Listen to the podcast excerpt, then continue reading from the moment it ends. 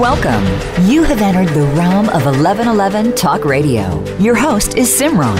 It's time to discover your own language with the universe.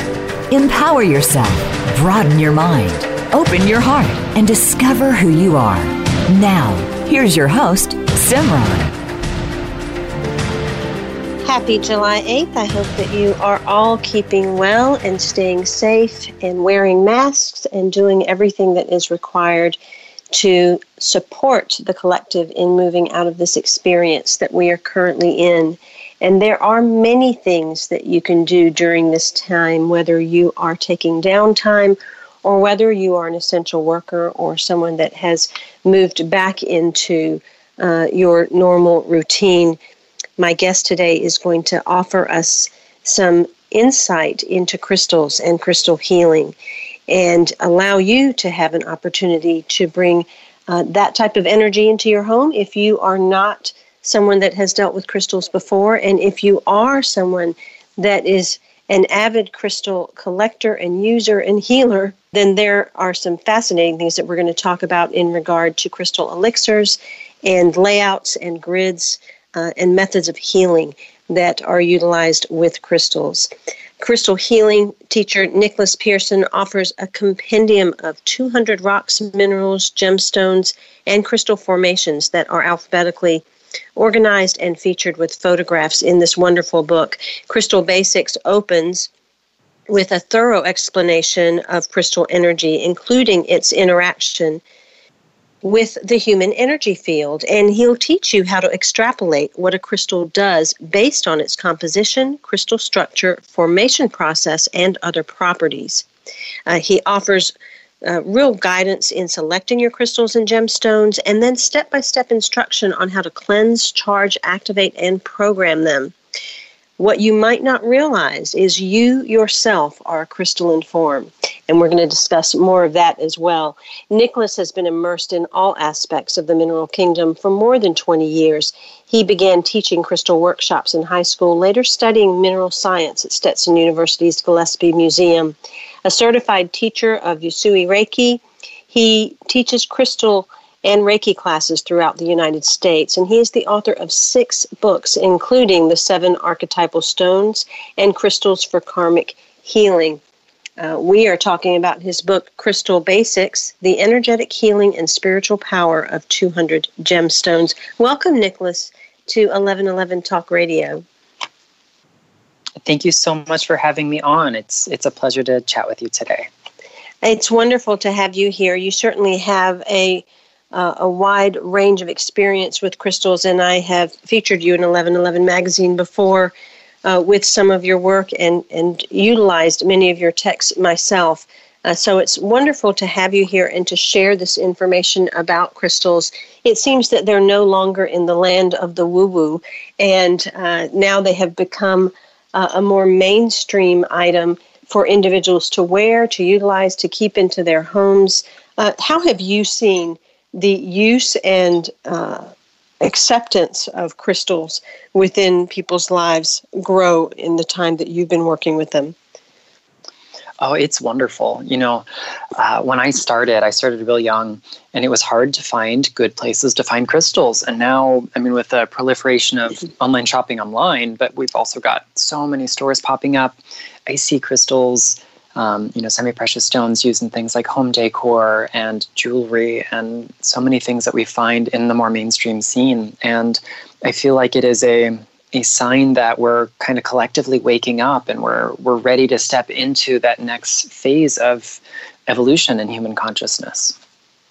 Well, crystals are, are kind of that that magical thing. You know, we as children we love rocks. At least I did. I would collect rocks and acorns and all kinds of things. And as a grown up, my rocks have become crystals, and I'm fascinated with them and absolutely love having them around. They seem quite magical and quite mystical.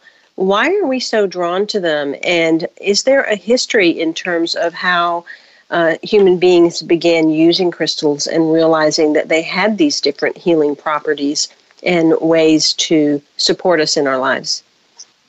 Oh, this is such a great topic. Thank you for asking.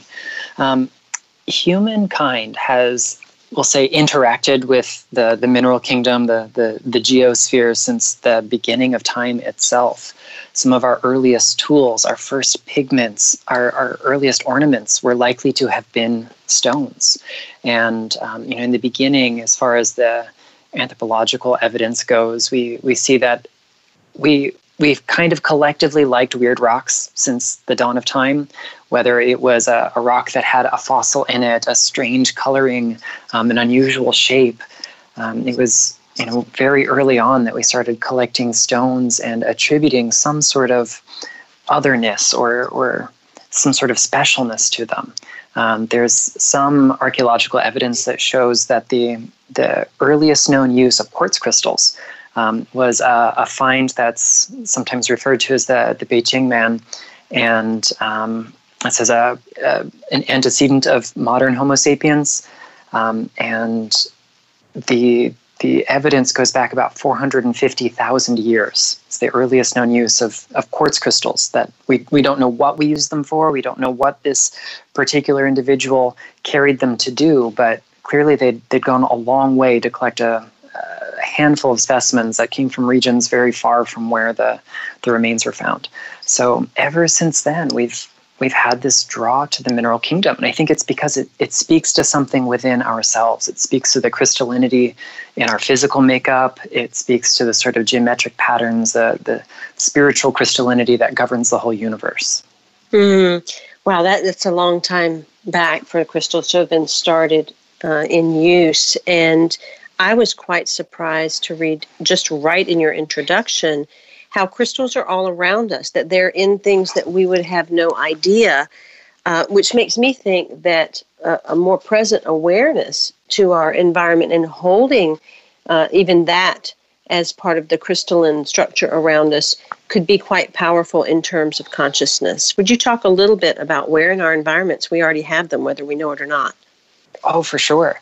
Yeah. So, I mean, I'm sitting here in my office. My office is full of rocks because that's that's pretty typical of my life. But even if I were to take all of them out of the room, there would be rocks, minerals, crystals in my environment, um, kind of hidden from sight. So we've got um, little bits of gypsum in the drywall, the plasterboard that's in our walls. Gypsum, of course, when it's transparent and crystalline, we call it selenite. Um, we've got you know wonderful copper ore that is smelted and refined to produce the wiring in all of our like electrical units.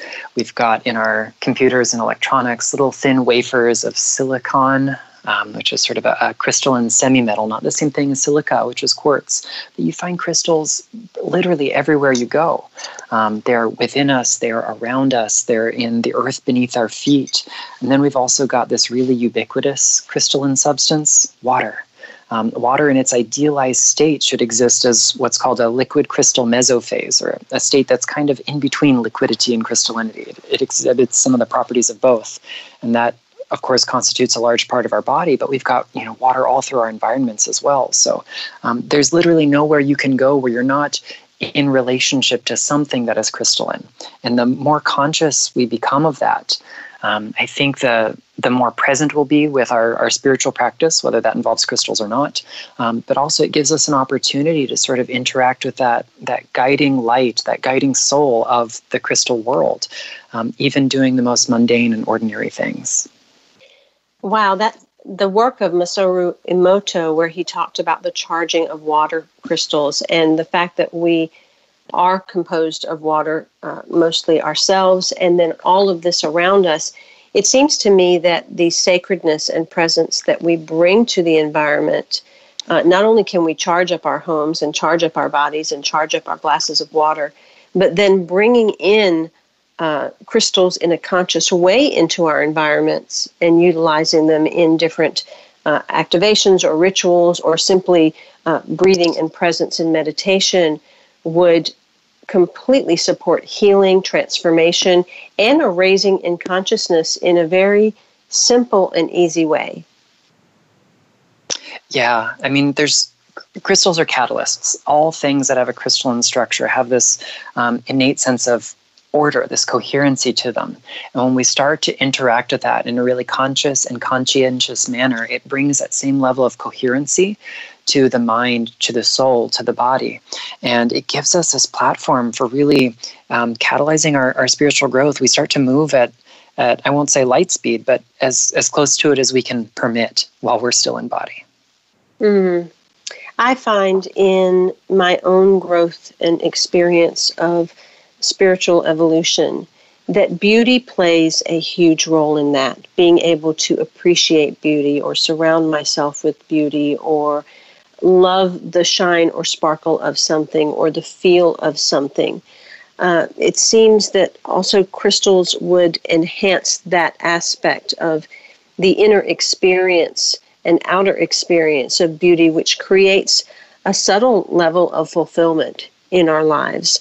Uh, what are your thoughts on that? Oh, this is so true. Um, I remember once having a conversation with someone who um, was telling me about how he kind of approached uh, people who were skeptical about the healing qualities of stones. And you know, the, the thing is that humankind is naturally attracted to beauty. And um, he said that in his in his travels, he came across the teachings of the Diné or the Navajo, and they, they call their, their healing path the beauty way because beauty is therapeutic. Seeing form and order and structure and seeing things that are arranged aesthetically is, is naturally soothing to the mind. When we bring order to the mind, of course, we bring order to the body and to the spirit. And um, there's, there's no part of us that isn't somehow influenced in a positive way by expressions of beauty. So, um, you know, even just on that psychological level, I think having beautiful things, whether they're, you know, a, a vase full of flowers or um, a beautiful crystal cluster or, you know, a gemstone ring is, is going to be soothing in some level. Um, I don't think that necessarily um, takes away from the, the woo woo part of it. I still think that's there. I still think there's a physics to the, the energy of crystals, but the psychology of it is just as important because our, our psychology um, precedes and transcends the pathology in our bodies as well. So finding that beauty is a wonderful open door to expansion and growth and healing. Mm. Let's let's talk a little bit about the physics of crystals. Let's let's talk a little bit about how uh, crystals function and uh, and why they affect us in the ways that they do. Sure, um, this is this is my favorite topic in the book. So, um, you know, in short, everything in the universe moves. Um, at the most fundamental level, we have these little tiny particles um, that can be um, either in wave form and resemble energy or be, you know, in a more material sense and, and be matter. And they, they, they vibrate, they wiggle, they dance. And the more organized these particles are, um, essentially the, the louder their volume will be, the, the higher the amplitude. So when we get these energy fields that interact with one another, they naturally want to kind of exchange information, get on the same page. And so louder energy fields or energy fields with higher amplitudes can influence those of lower amplitudes to come into um, resonance with them. And essentially with with a crystal, we have something that is so well organized that it naturally has a louder volume than our bodies. Our bodies are supposed to be incoherent because your, your liver is not performing the same function as your heart or your brain or your kidneys or your big toe. So every part of your body is kind of generating its own set of frequencies and amplitudes, and that makes this whole symphony of our body. But we introduce something like, you know, a piece of quartz, which is just silicon dioxide through and through. It has such a a clear and coherent message that it naturally brings some of that clarity and coherency to our own energy field and it draws us into a state of sympathetic resonance through a process that we call entrainment where these two energy fields kind of sync up.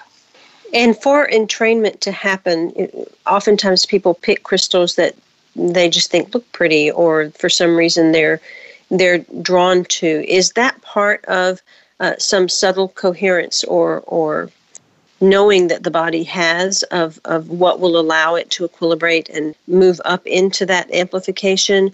Or is there a certain science to us utilizing crystal?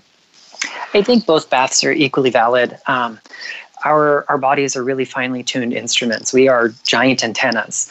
Uh, so we have a really good opportunity to kind of tune into that and honor the wisdom of our body and see what we're drawn to.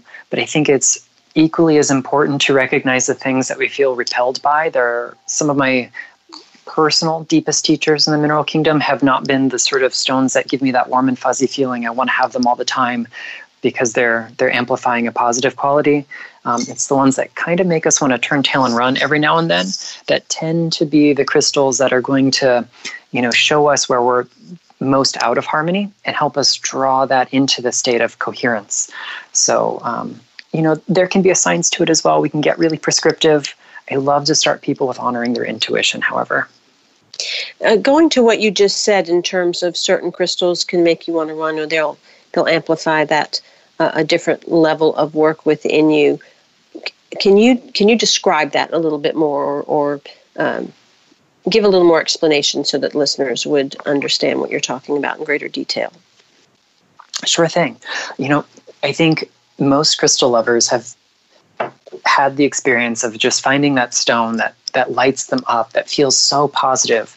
Um, you know it's like your your personal talisman your personal power piece. And you know any day that you've got it it's going to sort of you know brighten your outlook. But every now and then we find a stone that, for whatever reason, just evokes an uncomfortable feeling. And it is those stones that evoke some sense of discomfort within us that tend to be highlighting an experience that we might be sweeping under the rug, or um, you know maybe uh, it's it's one of those stones that can kind of shed light on places where we've kind of put our traumas away, put our our out of balance patterns away. And so when we work with the stones that might be a little more uncomfortable, then we have an opportunity to go straight into those places and begin to transform them. And that's not to say I recommend, you know, finding the crystal that makes you the most uncomfortable and, and wearing five pounds of it at all times. Um, you certainly wouldn't want to go about real life, you know, dealing with those sorts of traumas. What you want to do is maybe find a, a nice piece of it take five, ten, maybe even 15 minutes of quiet time in your safe space and you know build up almost like you're you're building a resistance to that discomfort and explore it and then as soon as you're done cleanse the crystal cleanse yourself cleanse your space and start working with the stones that do give you that warm and fuzzy feeling um, and it's it's that that interplay of um, working with the stones that are highlighting the areas of opportunity, the areas of growth, areas that still need to be healed, while still being able to go to those that are more like a soothing balm. And mm-hmm. we've got to explore both.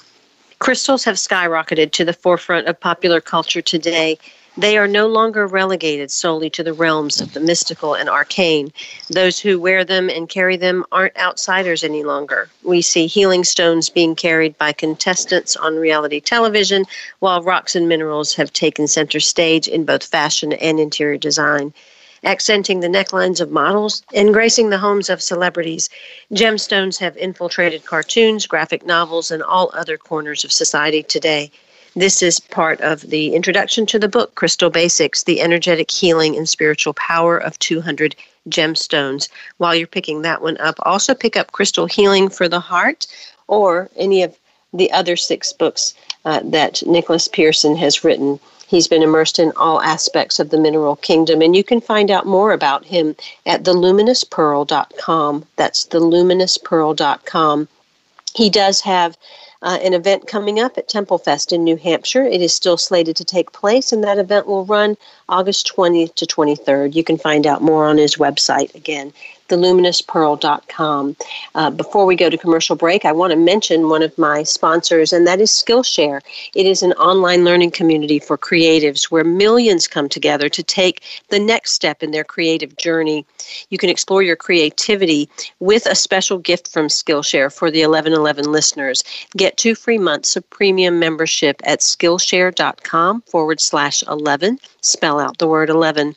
Skillshare offers thousands of inspiring classes for creatives and curious people on all topics, including illustration, design, photography, video, freelancing, and more. The classes include a combination of video lessons and a class project, and they have classes to fit your schedule and skill level. Members get unlimited access to thousands of inspiring classes with hands on projects and feedback from a community of millions. Most classes are under 60 minutes with a short lesson to fit any schedule. You can get two free months at Skillshare.com forward slash 11. It is a wonderful opportunity to have something for your children to be engaged with this summer.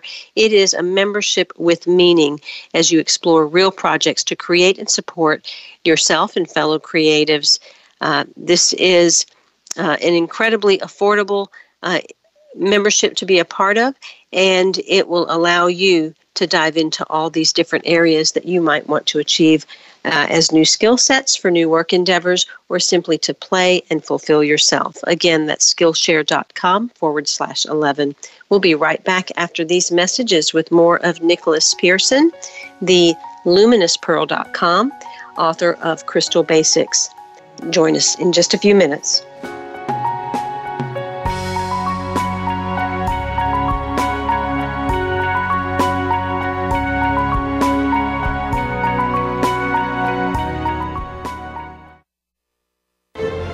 Have you seen 1111? Do you wonder why certain numbers keep showing up in your life? 11, 111, 22, 33, 444? People all over the world are seeing 1111 and learning the language of universal communication. Subscribe to 1111 Magazine today. www.1111mag.com. 1111 Magazine is a bi monthly print publication that offers a rich multi sensory experience. As you engage with experts and topics of consciousness, become enlightened, empowered, and energized so you live a passionate and authentic life of conscious choices. 1111 Magazine, a daily staple for lifting the mindset, discovering the heart, and stepping into conscious living. 1111 Magazine. Order now at www.1111mag.com. 1111mag.com. Do you want more? More joy, more abundance, more power and presence? How would it feel to have more loving relationships? More empowered community, greater fulfillment, and life purpose? The 1111 Mastermind community inspires, empowers, guides, and supports transformation. Shift your mind, expand your heart, deepen insights, let go and chart a new course, dream a new dream. The 1111 Mastermind community is an online portal for personal transformation and soulful expansion. Go to courses.1111mag.com. That's courses.1111mag.com. Change begins with you. Let it be simple, convenient, and transformative. The time is now. Step through the 1111 gateway. Courses.1111mag.com. It's your world. Motivate, change, succeed. VoiceAmericaEmpowerment.com.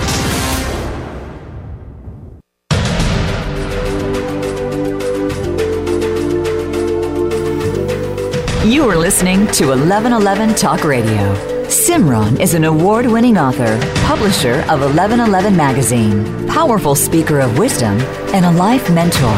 Find out more at IamSimran.com. Now, back to 1111 Talk Radio.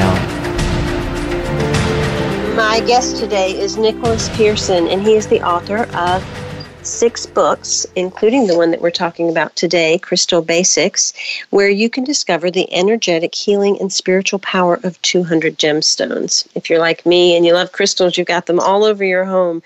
And by looking at your own body through the lens of crystallinity, you can find that many of your tissues display the same basic functions as crystals, and that you are literally made of crystals, both liquid and solid.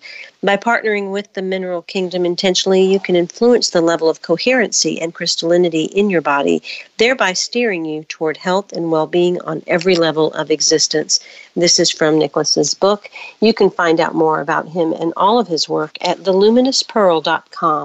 So definitely check that out uh, and see everything that he's about. In addition, you can make note of the Temple Fest event that he will be appearing at August 20th to 23rd in New Hampshire if you're in the area or if you are out and about traveling at that time. Nicholas, you had said something uh, closing out the last segment where you talked about utilizing the crystal and then uh, clearing it and uh, cleansing it. Talk a little bit about the clearing and cleansing of crystals, why that's necessary, and how often. Sure. You know, this is one of those things that I think we can we can take for granted. Crystals are natural record keepers. They're they have memory. Um, this is something that you know we talk about a lot in terms of you know crystalline materials being responsible for computer memory. Um, but all crystals, all crystal lattices have this innate ability to store the imprint of, of whatever they experience. Every energy field they come in contact with leaves a little tiny imprint there. So imagine, if you will, that it's like recording something on your chalkboard all day long. Every experience you've got, you go up and you write, you write a note. Eventually, you run out of space on that chalkboard. Eventually, your crystal becomes so saturated with other things that it's not focused on, you know, whatever the lesson, whatever the goal, whatever the experience might be for the day. So cleansing becomes necessary not because those other energies are inherently bad or good, but just because they're they're just that, they're other. So cleansing gives us the opportunity to wipe the slate clean return back to that clean, crisp, clear focus of whatever our, our goal is, whatever our intention is for partnering with that crystal or gemstone. Um, so it's it's important we do this often. Um, you know, a lot of people when we kind of come to the world of crystals, we get into that that ritual of maybe wanting to do it under the full moon, which is really wonderful and a beautiful experience. Um, but imagine if you only changed your socks once a month, or only you know, washed your hands once a month. Um, we, we need to adopt a paradigm where we cleanse our crystals as often as we use them because it gives us a, a much better end result. So there are so many different ways we can do this, but essentially for for any sort of therapeutic use, whether I'm doing a, a layout or a grid, working on myself or my clients, um, I cleanse crystals immediately before use and immediately after, just to make sure I've got that nice clear slate. If I'm working with them in my personal life, like stones I might carry in my pockets or ones that I'll wear as jewelry, um, I generally give them a, a gentle cleanse when I get home from a day out and then I'll do a deeper cleanse once every week or two, depending on you know the the nature of life. These days, you can anticipate I'm, I'm cleansing them a little bit more thoroughly than normal, just to kind of help me contend with the way the world is and help me hold space more effectively for others. Now, when it comes to cleansing, you mentioned the full moon. What are you, in the book? You talk about water, you talk about sound, you talk about vocal cleansing uh, and even cleansing with the breath. Talk a little bit about each of these methods. Sure. Um, my favorite manner for cleansing crystals is using the breath. So I'm going to start there. This is a, a technique that I learned um, inspired by the work of um, Dr. Marcel Vogel, who was an IBM research scientist for almost three decades and then kind of became the grandfather of the modern crystal healing movement. Um, but he used a very science based approach to uh, work with stones. And so I really love his techniques. But essentially, what we do is by, by breathing really consciously, intentionally, um, and pulsing the breath in a short and sharp exhale through the nose, we couple our intention with a very minute ionization. We actually can generate a tiny electrical charge if we breathe correctly. Um, and you know, we get a, a physics based interaction from that ionized breath, but then we also get the the direction of our, our conscious mind to work on the more spiritual or psychic level. So cleansing with breath is great because chances are, um, if if you have a, a stone that is too delicate to breathe on, you're not using it in your crystal healing practice. It's going to sit behind glass, probably in a museum, not something you have to worry about. Um, lots of other methods like salt or sand or sun or um, water, they can damage some of our stones. I love cleansing with water, but I'm really mindful about the stones that I use in that manner. So um, um the simplest way, I'll as long as I've got a water stable stone, I will just put it under a running faucet and just alternate between warm and cool water, not hot and cold. We don't want too high of a temperature change because that can damage some stones.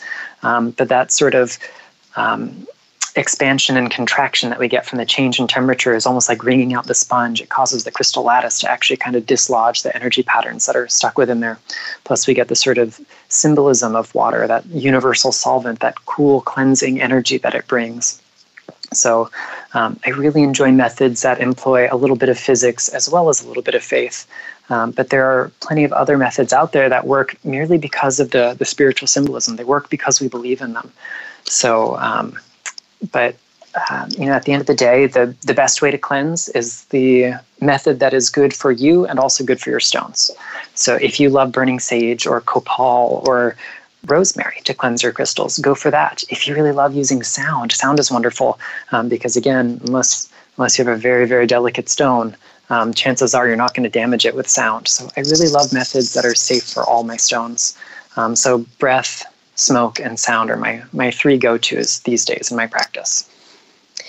So there are there are many people that simply see a crystal and find it to be a beautiful piece, or are drawn to it, or have heard someone talk about an amethyst or quartz or something like that. So they grab one and they put it on their nightstand or stick it in their home somewhere, but don't really do much else with it. When you talk about really utilizing a crystal in a healing or empowering way, how would you go about utilizing a, a crystal? You know, first, I'd like to say that even those passive methods, that that bringing of the stone into our environment in some way, is going to have some effect.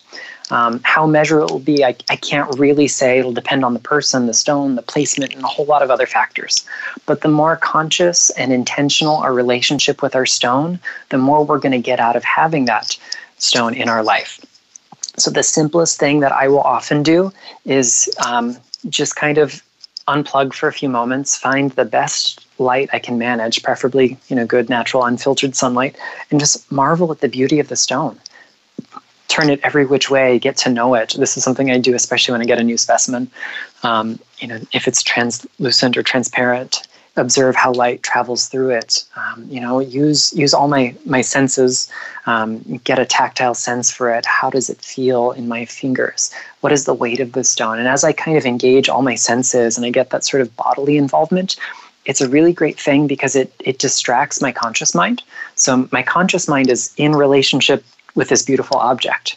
And that allows my my subconscious, my superconscious, my, my spiritual mind to be um, unhindered, unfettered by whatever my ego thinks it should be doing instead. And that's a great way to just kind of build this um, relationship with your stones. Over time, you start to observe the feelings that they evoke within you.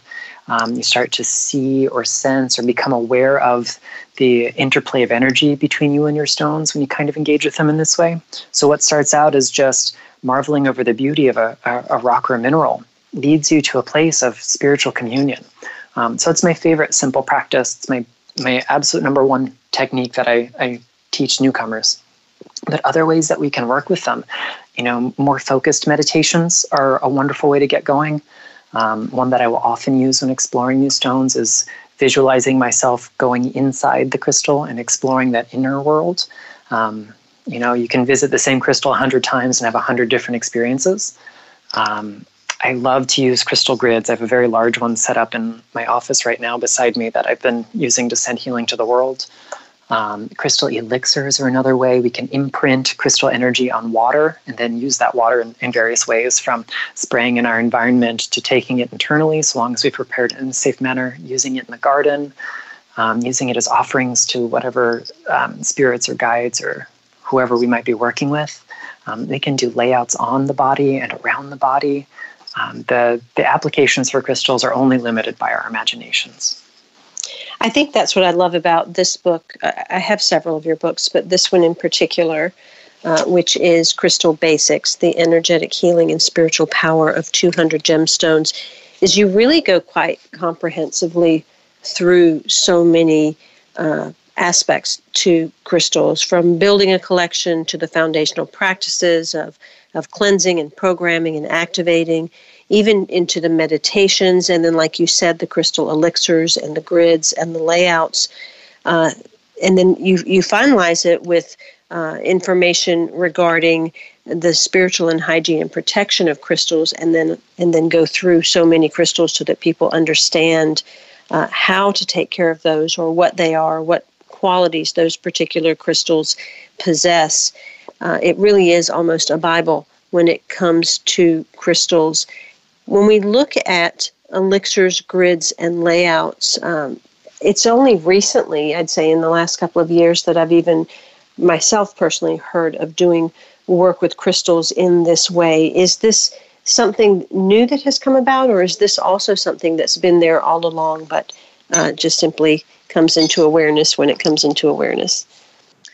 You know, I think our, our modern approach to crystal grids is is just that modern. But if you look at the human impulse to arrange stones and geometric patterns, this is something that is fundamentally very ancient. Whether we're talking megalithic stone structures like the circles you find in place like, um, you know, uh, Stonehenge and the Rollright stones and Avebury, or whether we're talking smaller scale arrangements of stones, things that are meant to be temporary, like the beautiful mandalas made from sand and crushed gemstones that we find the Tibetan Buddhist tradition engaging with. Um, you know, putting crystals in geometric forms is something that we we just feel called to do. So the the provenance for crystal grids, I think, shares DNA with some very, very ancient practices. And the same holds true for elixirs. Um, there you can you can read many medieval manuscripts that talk about the curative and occult properties of gemstones where they suggest placing gems in water or milk or wine or other spirits um, as a means of creating some sort of healing remedy from that. Um, something that um, you know we've, we've been doing for a long time even if we didn't understand the mechanics of it from a physics-based perspective. The the spiritual mechanics are essentially timeless so I think we've we've got an opportunity to work with a lot of stones that we couldn't before because we've got better mining technology. We can dig deeper with um, you know better equipment to saw into new rocks, um, and we can dig farther and find brand new things almost almost every month, if not every year. Um, there's there's so many new ways to work with very old techniques. So you see them expand and proliferate in the modern era in ways that they couldn't before. I think that's why they've become so popular. We have we have the opportunity to work with new things and, and new numbers of things that just weren't available prior. But crystal is medicine, so it, it has to be approached in that that careful and present manner, particularly in regard to elixirs, because there are some stones that can have toxic components that should not be used in that way, and and um, and perhaps there are even stones that should not be put together. Can you talk a little bit about uh, being cautious and cognizant around yeah. the crystals? Yes, um, you know, definitely. Number one recommendation when working with crystal elixirs is when in doubt, leave it out. If, if you don't know 100% that it is safe to be in direct contact with water that you're going to consume, don't do it. There are indirect methods that you can use where the water will not make contact with the stone. There'll be no physical transference, only a, a metaphysical one. Um, and those are, are methods that are safe for any crystals to use.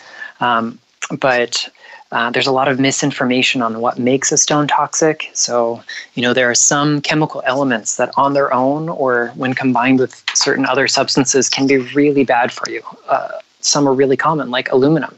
Um, aluminum has a really detrimental effect on the um, nervous system, the brain, over time. However, um, you see a lot of cautionary lists online and in books say that you know, such and such stone shouldn't be used for making elixirs because it contains aluminum. And one you'll often see is corundum, which is aluminum oxide. In its precious forms, we call that mineral ruby and sapphire.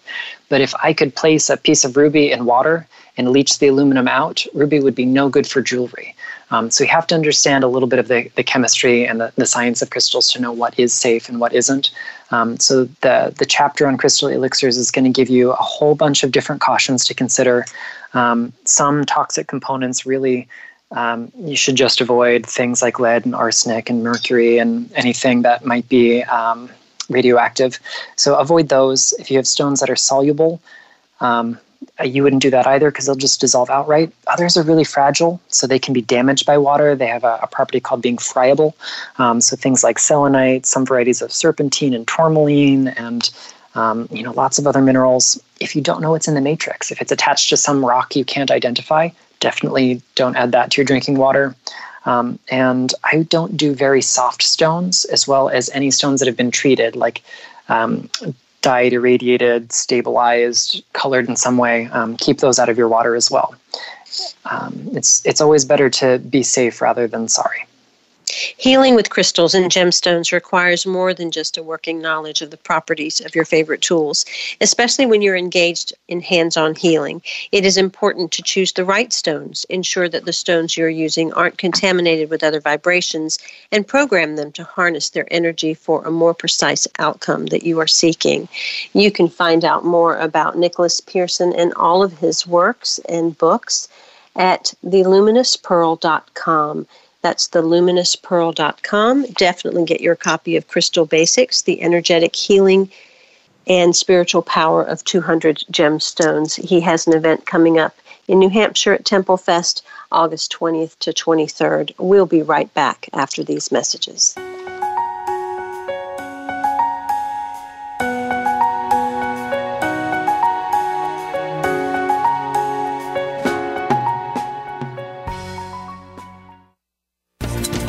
Do you want more? More joy, more abundance, more power and presence? How would it feel to have more loving relationships? More empowered community, greater fulfillment, and life purpose? The 1111 Mastermind community inspires, empowers, guides, and supports transformation. Shift your mind, expand your heart, deepen insights, let go and chart a new course, dream a new dream. The 1111 Mastermind community is an online portal for personal transformation and soulful expansion. Go to courses.1111mag.com. That's courses.1111mag.com. Change begins with you. Let it be simple, convenient, and transformative. The time is now. Step through the 1111 gateway. Courses.1111mag.com. Have you seen 1111? Do you wonder why certain numbers keep showing up in your life?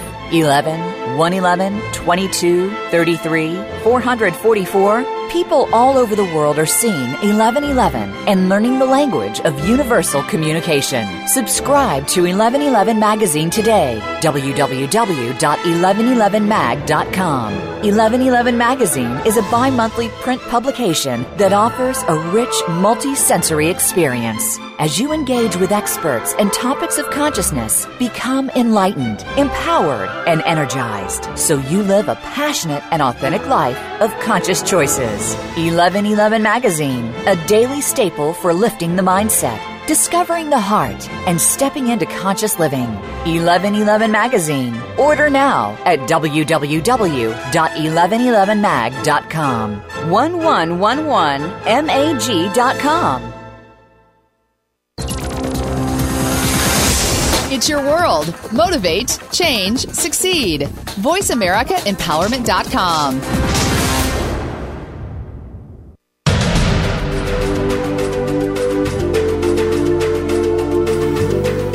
You are listening to 1111 Talk Radio.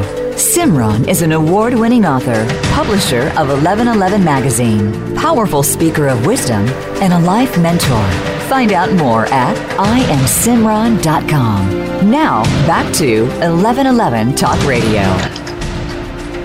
Welcome back. Uh, my guest today is Nicholas Pearson, and we are talking about his latest book, Crystal Basics. He has several books on crystals and all of the work that he does. In this particular one, Nicholas offers guidance on selecting your crystals and gemstones, then step by step instructions on how to cleanse, charge, activate, and program them. Uh, he does a beautiful job of explaining how to make crystal grids and healing layouts, including templates for both, and he discusses the numerology and geometry of crystal grids. He explores the essentials of crystal elixirs, complete with elixir recipes, and details how to perform crystal meditations that clear the energy centers and your aura uh, and more practiced and advanced techniques as well, where you engage crystal devas, creating sacred space, and practicing uh, with crystals for spiritual hygiene and protection. Each entry included uh, is also providing the geological information and physical, psychological, and spiritual healing qualities for every stone listed in the book. Some stones, such as jasper and quartz, have multiple varieties, and each of those are given their own entry too. It is quite a comprehensive guide. Uh, I'll invite you to explore his website, theluminouspearl.com. Definitely go to his Facebook page, also titled The Luminous Pearl. Uh, and look out for an upcoming event July 16th, Crystals for the Resistance. Proceeds will go to charity to support Black Lives Matter and other social uh, endeavors that support our world in changing. Uh, so go to the Luminous Pearl on Facebook to find out more about that. Um, Nicholas, I'd love to talk a little bit about um, crystal layouts for healing, using crystals on the body. Uh, number one, I want to know, you know, how does that process work? Do people uh, study and learn which stones they need to place where, and uh, and how do they go about really activating the healing for that to take place? This is a wonderful topic to discuss. I really love working with layouts. Um, when I was in college, I, I started to experiment a lot, and I would be really kind of driven by my intuition. At the time, there were two kind of dominant schools of thought when it came to making layouts. There were those where you had a, a set layout that was maybe more prescriptive. And the, the crystal healer, the therapist, the practitioner was really in charge of picking what stones to go where. And although there were some standard templates, you also had the ability to kind of fine tune, you know, where you might place a stone depending on the needs of the client. Um, but there was a, another school of thought wherein the client actually does the selecting. And you know, if you've got someone visiting you for some crystal healing, you might invite them to take a look at your collection and pull out stones that they're drawn to, um, and you kind of work with those. So I I use both in my practice. Um, I do a lot of um, there are some really standard layouts. Um, you know, one that's just a, a, circle of six stones around the body, sometimes called the Seal of Solomon. Um, or the Star of David pattern has been real popular ever since the, the 1980s, maybe even a little bit earlier. Um, you can place stones on the chakras. Um, another one that I really love to use is called the Carnelian Net, and it, it comes from the work of my, my friends and mentors, Sue and Simon Lilly and it just takes six pieces of carnelian and you'll see a, a, diagram for it in the book but it's all about transforming trauma and clearing the stuff that we carry. But you can treat it like a recipe as well. As you're going through the book and you see other layouts um, as well as grids and other elixirs um, you know make substitutions make changes make additions as needed. And you know i want to be mindful of the the kinds of substitutions we make. Um, it's it's a lot like cooking. If a recipe calls for um, you know cinnamon and you're not fond of cinnamon you might not want to add oregano. So we need to make sure that we're using stones that have a, a similar effect or have a, a, similar flavor to them energetically um, to make those kinds of changes. But to really harness the potential of a layout, we have to be in conscious for relationship. If we're especially working for or with another human being, we want to make sure that we're showing up with our whole heart, that we're invested and we're holding space for them. We're not, you know, checking Facebook while they're sitting there piled high with stones.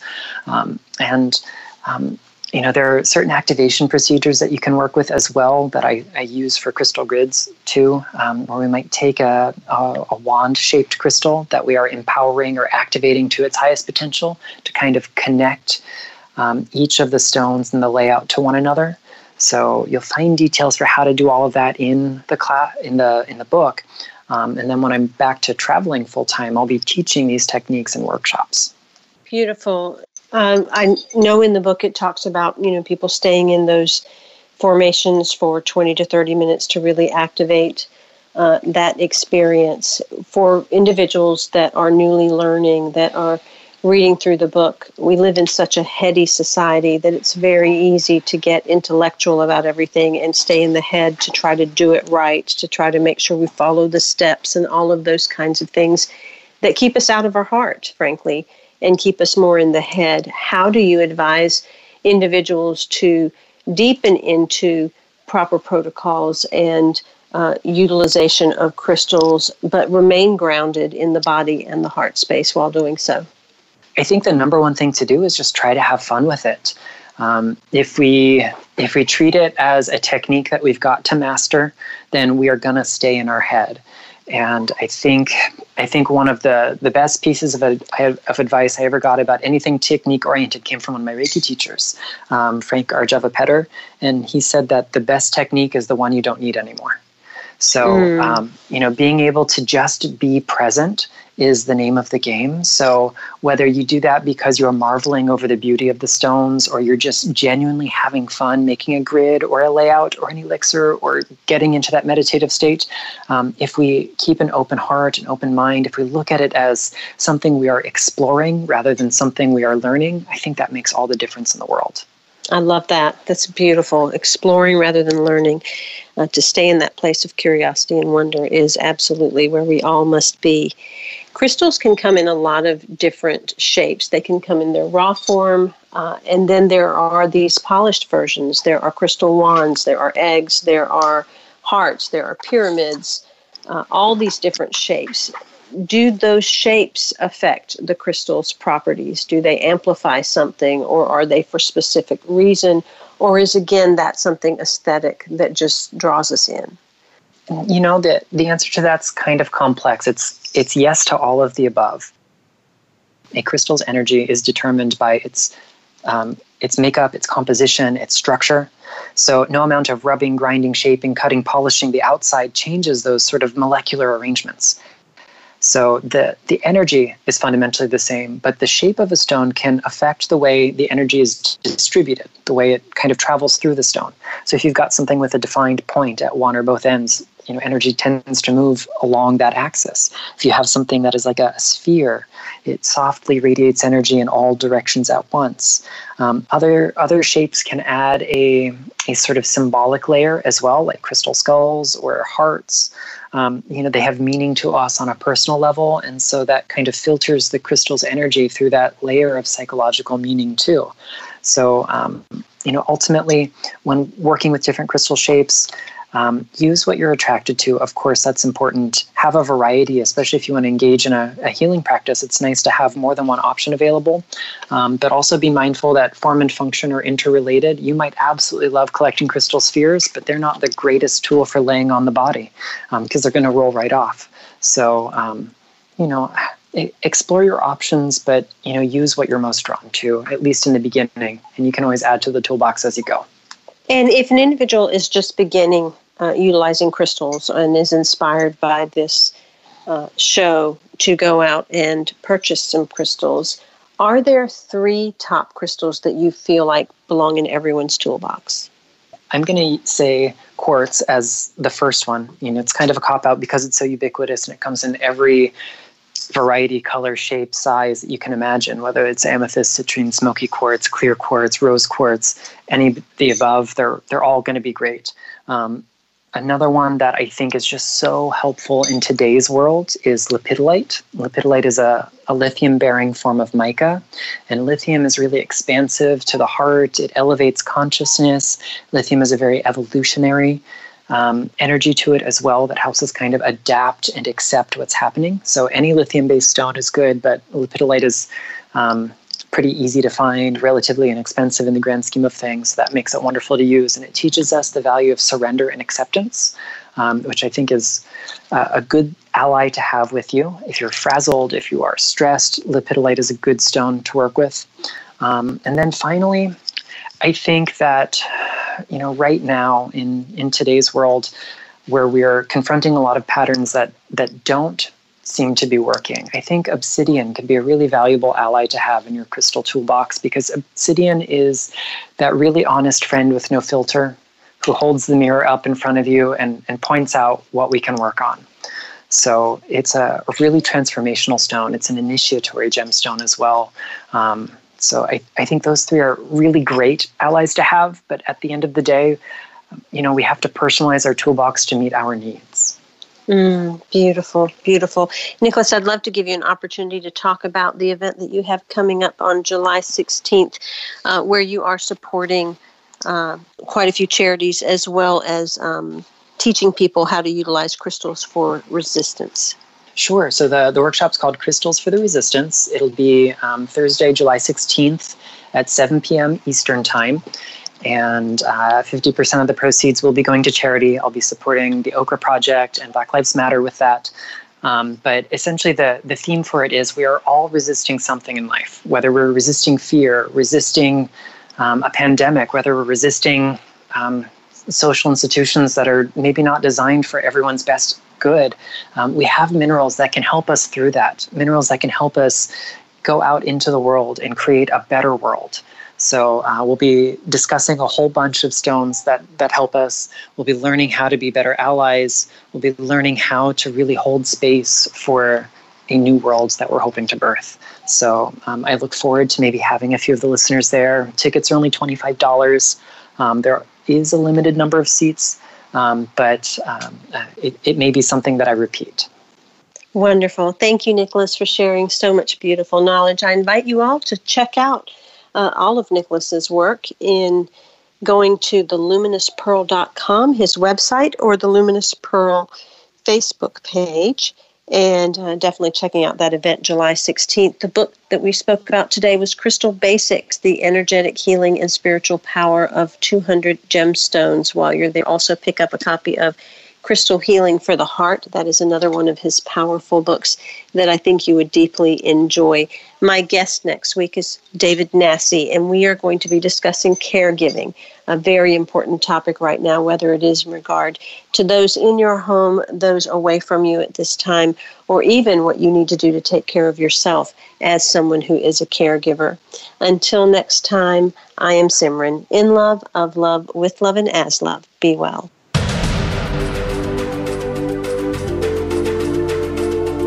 Thank you for opening your mind to a new reality, your heart to greater compassion, and your experience of aliveness with 1111 Talk Radio. Join host Simran next Wednesday at 8 a.m. Pacific, 11 a.m. Eastern Time to step through the gateway of conscious living here on the Voice America Empowerment Channel. Remember, you are not on the journey, you are the journey.